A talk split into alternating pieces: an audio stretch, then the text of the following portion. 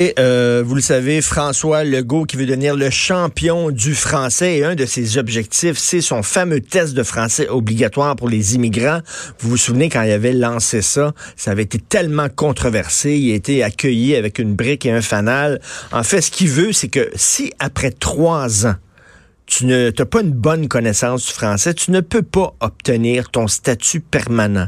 C'est fini, tu peux pas retenir ton... Puis là, il y a des gens qui disent, qu'est-ce qu'on fait? Les immigrants, on va les, on va les reconduire à la frontière, on va les mettre de force dans un avion pour qu'ils retournent chez eux en disant, ben là, tu parles pas suffisamment le français, bonjour, bonsoir. Nous allons parler avec Maître Stéphane Enfield, qui est avocat en droit de l'immigration. Bonjour, Maître Enfield.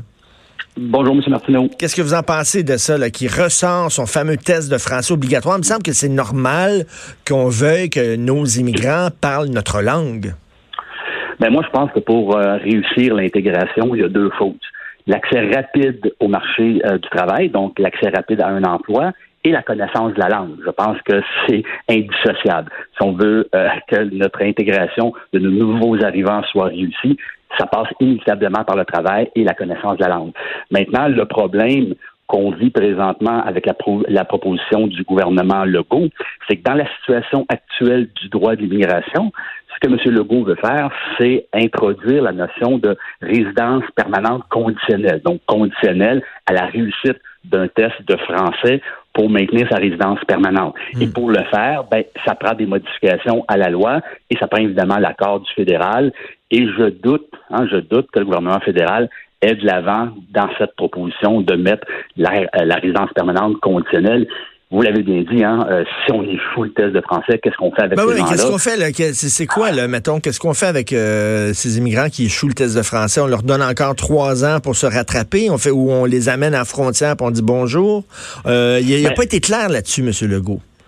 Exactement. Et, on sait que pour accorder la résidence permanente, c'est le gouvernement fédéral qui le fait, et pour retirer la résidence permanente, ça relève également du gouvernement fédéral. Les expulsions relèvent aussi du gouvernement, fédéral.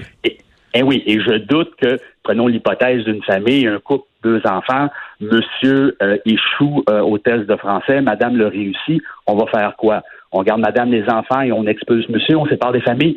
Je doute que le gouvernement est jusqu'à là. Maintenant, ceci dit, moi je pense que le gouvernement fait fausse route. Je pense qu'on devrait exiger la connaissance du français avant d'arriver au Québec. Hmm. Donc, que les gens prennent le temps nécessaire pour maîtriser le français, apprendre le français, par la suite soumettre leur demande de résidence permanente pour le Québec. Et si on constate qu'ils maîtrisent suffisamment le français pour bien s'intégrer à la population québécoise, ben on les sélectionne. Et, mettre une file, mettre une file. Actuellement, est-ce que les cours de français sont obligatoires pour les immigrants? Pas du tout. Pas du tout. ça, ça, c'est un problème. Ça. Volontaire. Mais en même temps, en même temps, en même temps, lorsqu'ils arrivent ici, leur, premier objectif, puis il faut le comprendre aussi, c'est de travailler. C'est de travailler. Donc, ils ont peut-être pas nécessairement le temps de suivre un cours de français. Ce qu'ils veulent, c'est avoir une job pour pouvoir faire vivre leur famille. Exactement. Et les allocations qui sont octroyées pour euh, qu'un individu, en fait, un nouvel, un nouvel arrivant s'inscrive à un cours de français sont tellement peu élevées que vous l'avez bien dit, les gens, leur priorité, c'est de trouver un emploi, c'est de travailler, c'est de payer leur logement, payer la nourriture, payer les frais de scolarité. Est-ce que, vous seriez d'accord avec un cours de français obligatoire pour les immigrants? Ben, moi, je pense que c'est inévitable. On doit maîtriser la langue si on veut bien s'intégrer à notre société d'accueil. Ceci dit, comme je le mentionnais, je pense qu'on fait fausse route.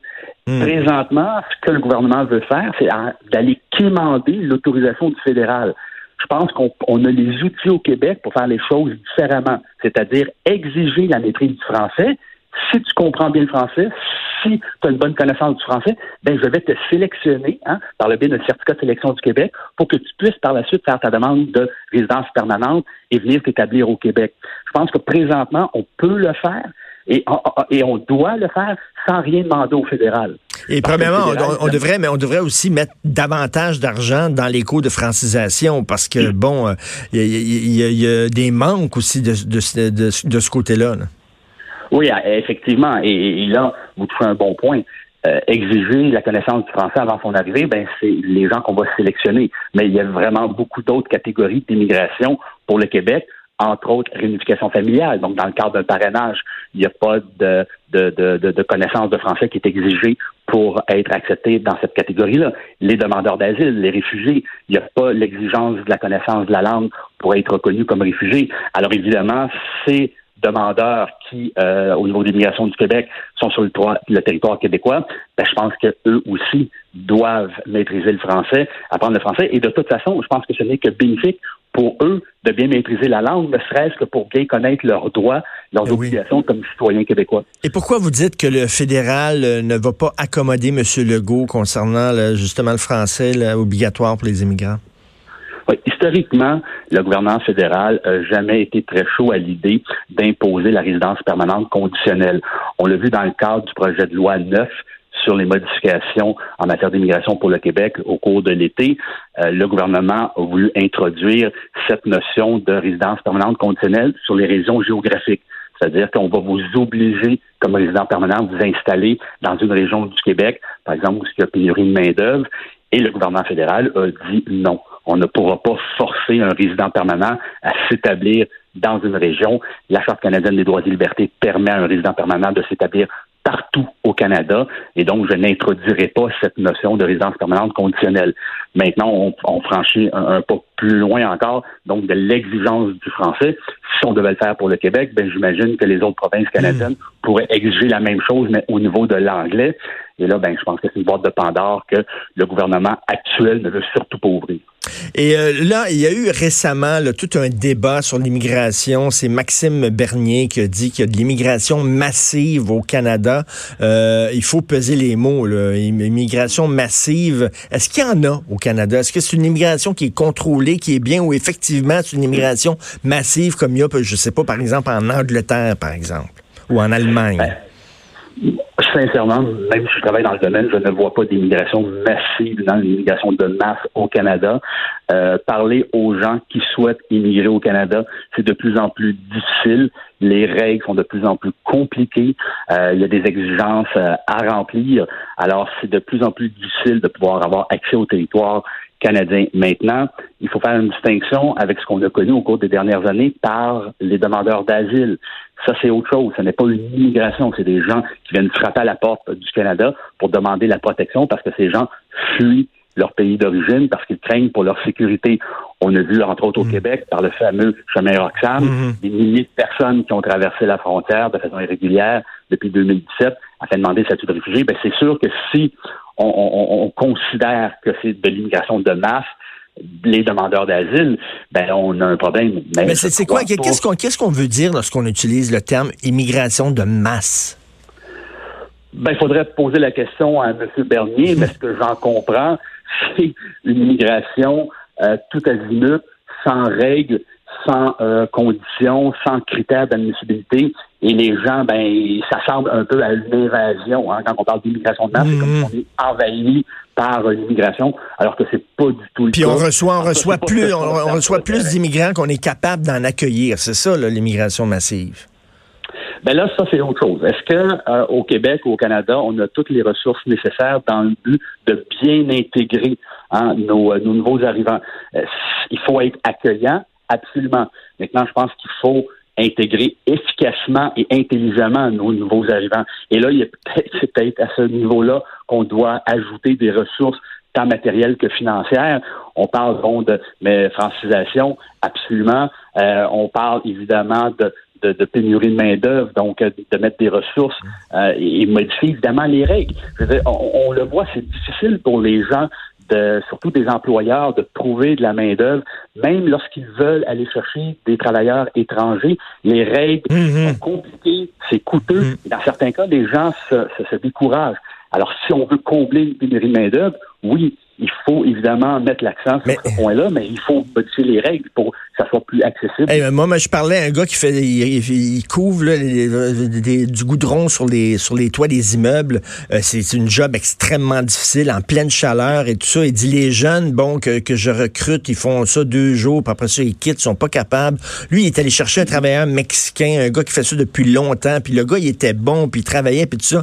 Mais il a fallu, il a fallu qu'il retourne dans son, dans son pays, mais c'était tellement compliqué compliqué euh, les papiers, de le faire venir ici. Il dit, c'est un excellent travailleur. J'y donnais un job assuré. Le gars travaillait fort, tout ça.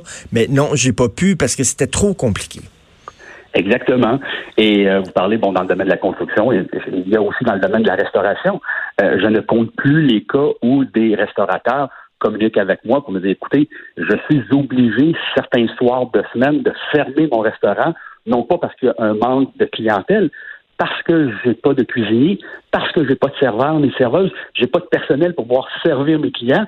Donc, il y a des soirs de semaine que je suis obligé de fermer. On ne voyait pas ça il y a 20 ans. Là, on le voit.